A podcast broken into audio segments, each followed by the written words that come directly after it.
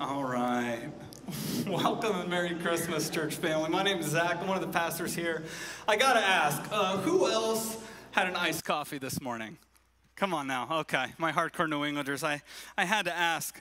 Um, today we're going to find ourselves in Matthew chapter 2. If you have your Bible, you can open up there. I'm going to start us off with, with a question What is it that, that spurns people?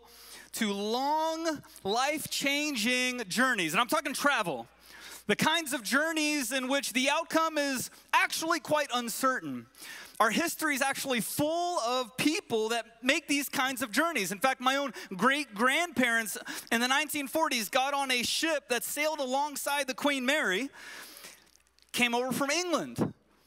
They and countless others gave up what they knew to come to an unknown place they are not in that photo. That's just a stock photo that I found online.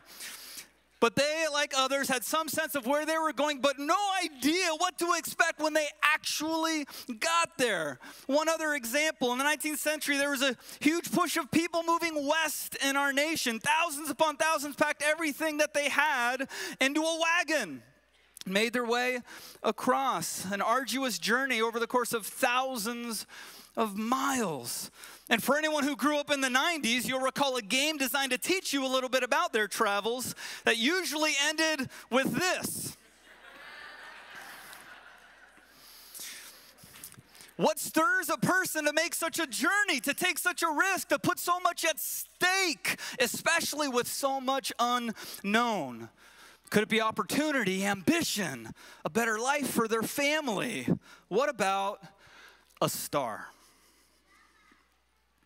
Today, as we open Matthew chapter 2, we're going to peer into as we continue alongside this Devo that we've been following, the dawn of redeeming grace, the visitors of Advent, the Magi is who we're looking at today. And so we're going to look at a little bit of background and three brief points that hopefully encourage and exhort us on this day as we reflect and meditate on what it means to celebrate the birth of Jesus and the coming of Jesus as well as glorify our Savior. So, Matthew chapter 2 is where we're going to dive right in. Verse 1 After Jesus was born in Bethlehem of Judea in the days of King Herod, wise men from the east arrived in Jerusalem, saying, Where is he who has been born King of the Jews? For we saw his star at its rising and have come to worship him. Now, first off, who are the wise men? You could also call the Magi. Who are these men? Well, depending on who you look up and where you're at in history, you can come across a few different definitions. We have, they were a Persian caste of priests performing religious duties. At some point, they were royal advisors, often consulted by kings based on their knowledge and skill sets.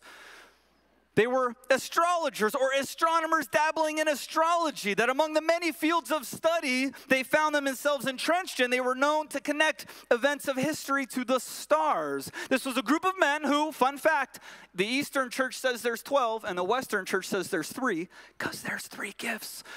We don't exactly know how many there were, but this was a group of men who knew the stars well, and well enough to tell that something on this particular day was different, that this particular time was different.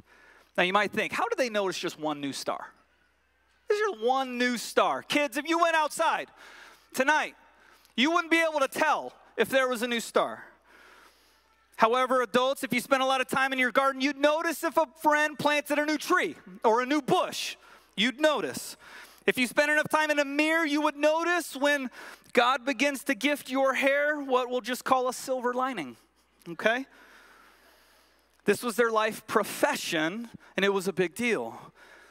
Now, we're not sure exactly what they saw, but in terms of a little bit more background, this new star, what could it have been? Well, scientists have a few different guesses. Some think it was the converging of Jupiter and Saturn, which we know happened in 7 BC. That's a little too early for Jesus. Others think maybe it was a comet. Halley's comet went by in 12 BC. That's a little too early for Jesus though other comets could have been. Still, others postulate a stellar explosion that could have happened.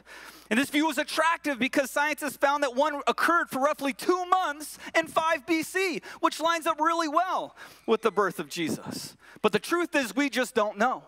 The Lord very well may have set a new star and the trajectory of its light in motion at that point because God can do that. But what we do know is that as they looked at it, apparently out of all of their research, as they saw this star and they wondered, what could this be? What could this point to? Why is this happening? Out of everything that they knew and everything they had studied, there was one explanation that made sense to th- these wise men from the east. And it made so much sense that it was worth them making a long trip. At the very least, months, some have estimated years. They may have had Numbers 24 in the back of their minds. I see him, but not now. I perceive him, but not near. A star will come from Jacob, and a scepter will arise from Israel. He will smash the forehead of Moab and strike down all the Shethites. That this star meant something to the people of Israel. And apparently, this and other Hebrew promises were enough to go and make this journey. And so they make that journey to Jerusalem. They come to Herod. Herod's a sociopath. Herod did a lot of grand things as a king, but he was also known for taking out anyone who threatened his rule, including his own family. And so they come to Herod, they come to Jerusalem. And why, of all places, to Jerusalem? Why, of all places, do they find themselves in a palace? Well, let me ask you where would you go to find a king? Where do you find a king promised by our God 1,500 years prior in the verse we just read? A palace? Where do you find a king promised that would come and conquer evil? A home fit for royalty? Where do you find a king promised to rule Israel, as Micah 5 says, whose origins are from ancient times, a dwelling place equal in such stature and glory? No doubt. Not so much. We actually see Jesus do something here that he's going to do quite a bit over the course of his life and his ministry. Jesus defies expectations. We see Jesus did this before he was born in the virgin conception. We see it in his birth as he was laid in a manger. No one expected that. As a child, he puzzled older wise men in discussions at the temple. He defied expectations there. He defied expectations in his ministry, going to the sick people that everyone else fled from. Others went around Samaria to avoid the Samaritans. He went through it. He sat with sinners, prostitutes, broken, desperate, marginalized people. He provided help to his Roman oppressors. He washed the feet of the man who would betray him. He defied expectations. He defied expectations of his disciples in going to the cross, as his disciples were waiting for him to conquer Rome, but instead he came to conquer Satan, sin, and death.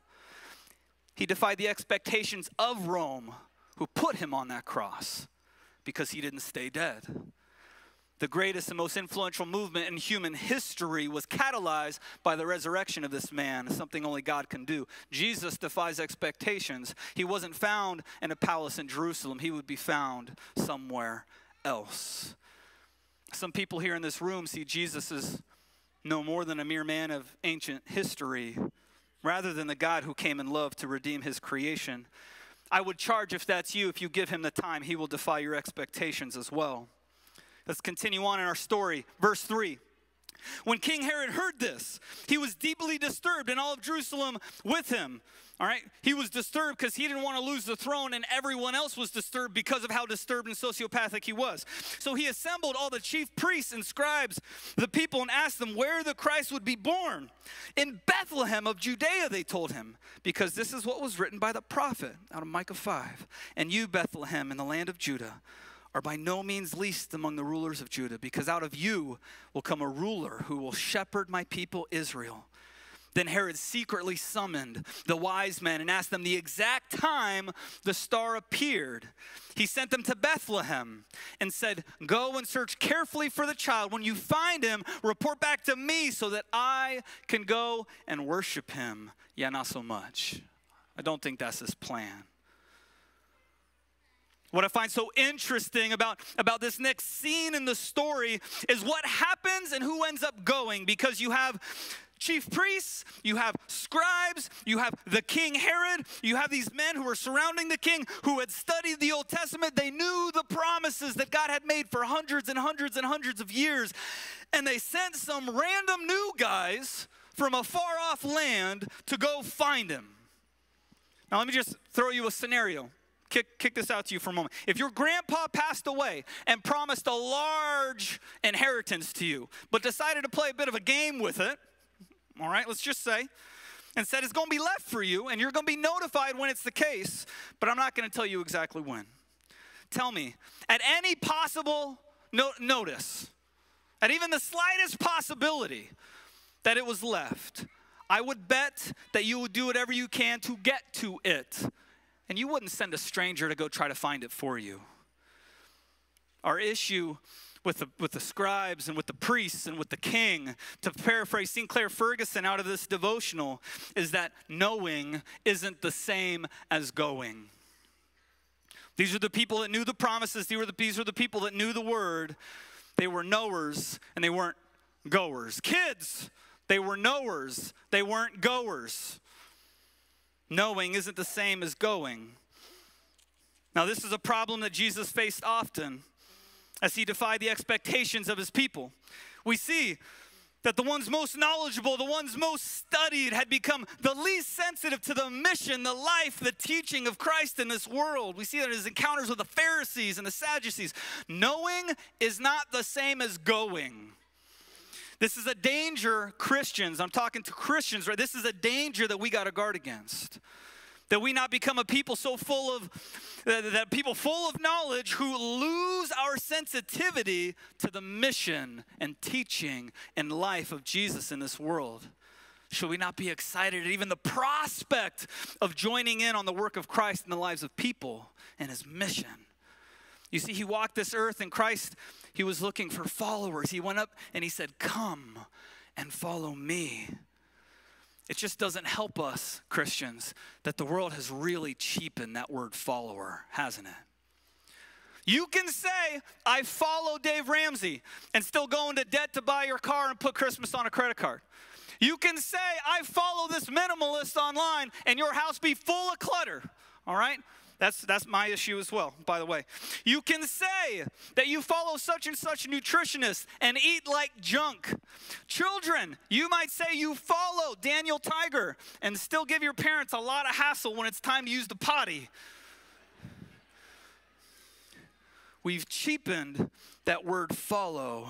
Knowing is not the same as going, as it's put elsewhere. We do not want to be those that hear and do not do. Now, learning a lot about God is not a bad thing, but when Jesus says, Follow me, what he isn't saying, church, my son, go back to your mother. what he isn't saying, church, is watch me from afar and do whatever you want. That's not what come and follow me means. He's not saying, Watch me from afar and do what feels good. Watch me from afar and do what feels safe. Watch me from afar and do whatever makes you feel confident or comfortable. Watch me from afar and do whatever makes you feel beautiful. Watch me from afar and do whatever makes you feel hopeful. That's not what come and follow me means. To quote Sinclair Ferguson again, in this book, he, he, writes, It is possible to know the Bible well and yet to be tone deaf to its message. We don't want that to be us. When Jesus says, Follow me, he means do as I do, live as I live, love as I love. And if you do that, Christians, you will find yourself often defying the world's expectations of you as well. James 2 says, You believe that God is one. Good. Even the demons believe and they shudder. Knowing isn't the same as going. Christians, don't let knowledge desensitize you to the excitement of Christ's mission in this world and what he wants to do in your lives, in your marriages, in your homes. Finally, wrapping up our story, Matthew 2, verse 9. Final point. Kids, you're doing great. I just want to say, families, well done, okay? I know some of you got like a death grip on your kids. It's okay. We know there's a lot of kids in the room.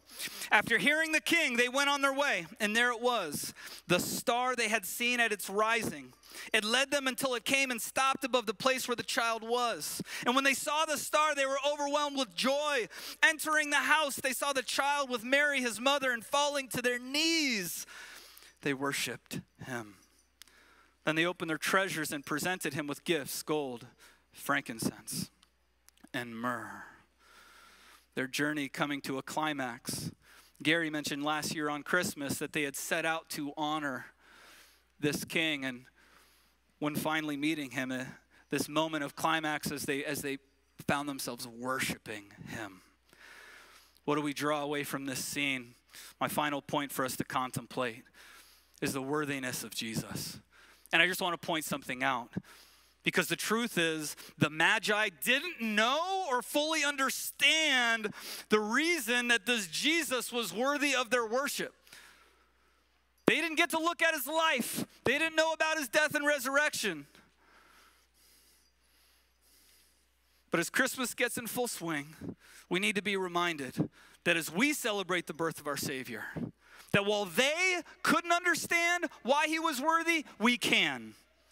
There are so many aspects of who Christ is and what he has done to give thanks for, but I do believe that Jesus is worthy of our worship, of our love, of our affection, of our devotion for so many reasons. Here's four. We're closing it out. Four things.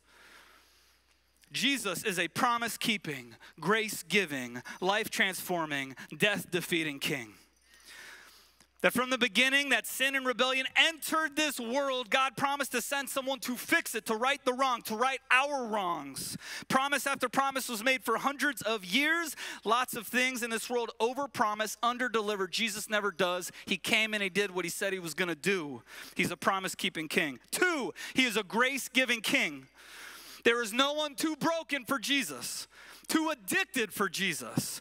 There are none too great, none who have done too great a wrong that would disqualify you from the love of Jesus. Among his very own followers, apostles, were fishermen. Now we have contemporaries who wrote about fishermen during this time. We know it was a hard and rough job performed by hardened and crude men. The worst of our bad mouthed sailors would have felt right at home among them. And yet Jesus approaches fishermen to say, Come, follow me. I'll make you fishers of men. And to one of those fishermen, he says, On you, I'm going to build a church.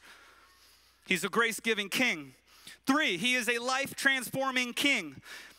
A woman meets him an adulterer and leaves him an evangelist a Roman soldier puts him on a cross only to claim that he is surely the Son of God. One of the earliest and greatest persecutors of the church meets Jesus to become the fiercest and most influential church planner, the first century and beyond. He is a life transforming king. Finally, he is a death defeating king. He died the death we deserve on the cross so that for those who are in Christ and who entrusted their lives to Christ, we might participate in that same victory over Satan, sin, and death. He paid our penalty that we might be purchased. On the cross, he was abandoned by his Father that we might receive adoption as sons and daughters of God. For those who are willing to call upon his name as, his, as their Lord and Savior. The Magi didn't know these things, church, but we do. And so we worship him. Jesus is a promise keeping, grace giving, life transforming, death defeating king, and he is worthy of our worship. Johnny, I'm going to invite you and the band to come on up.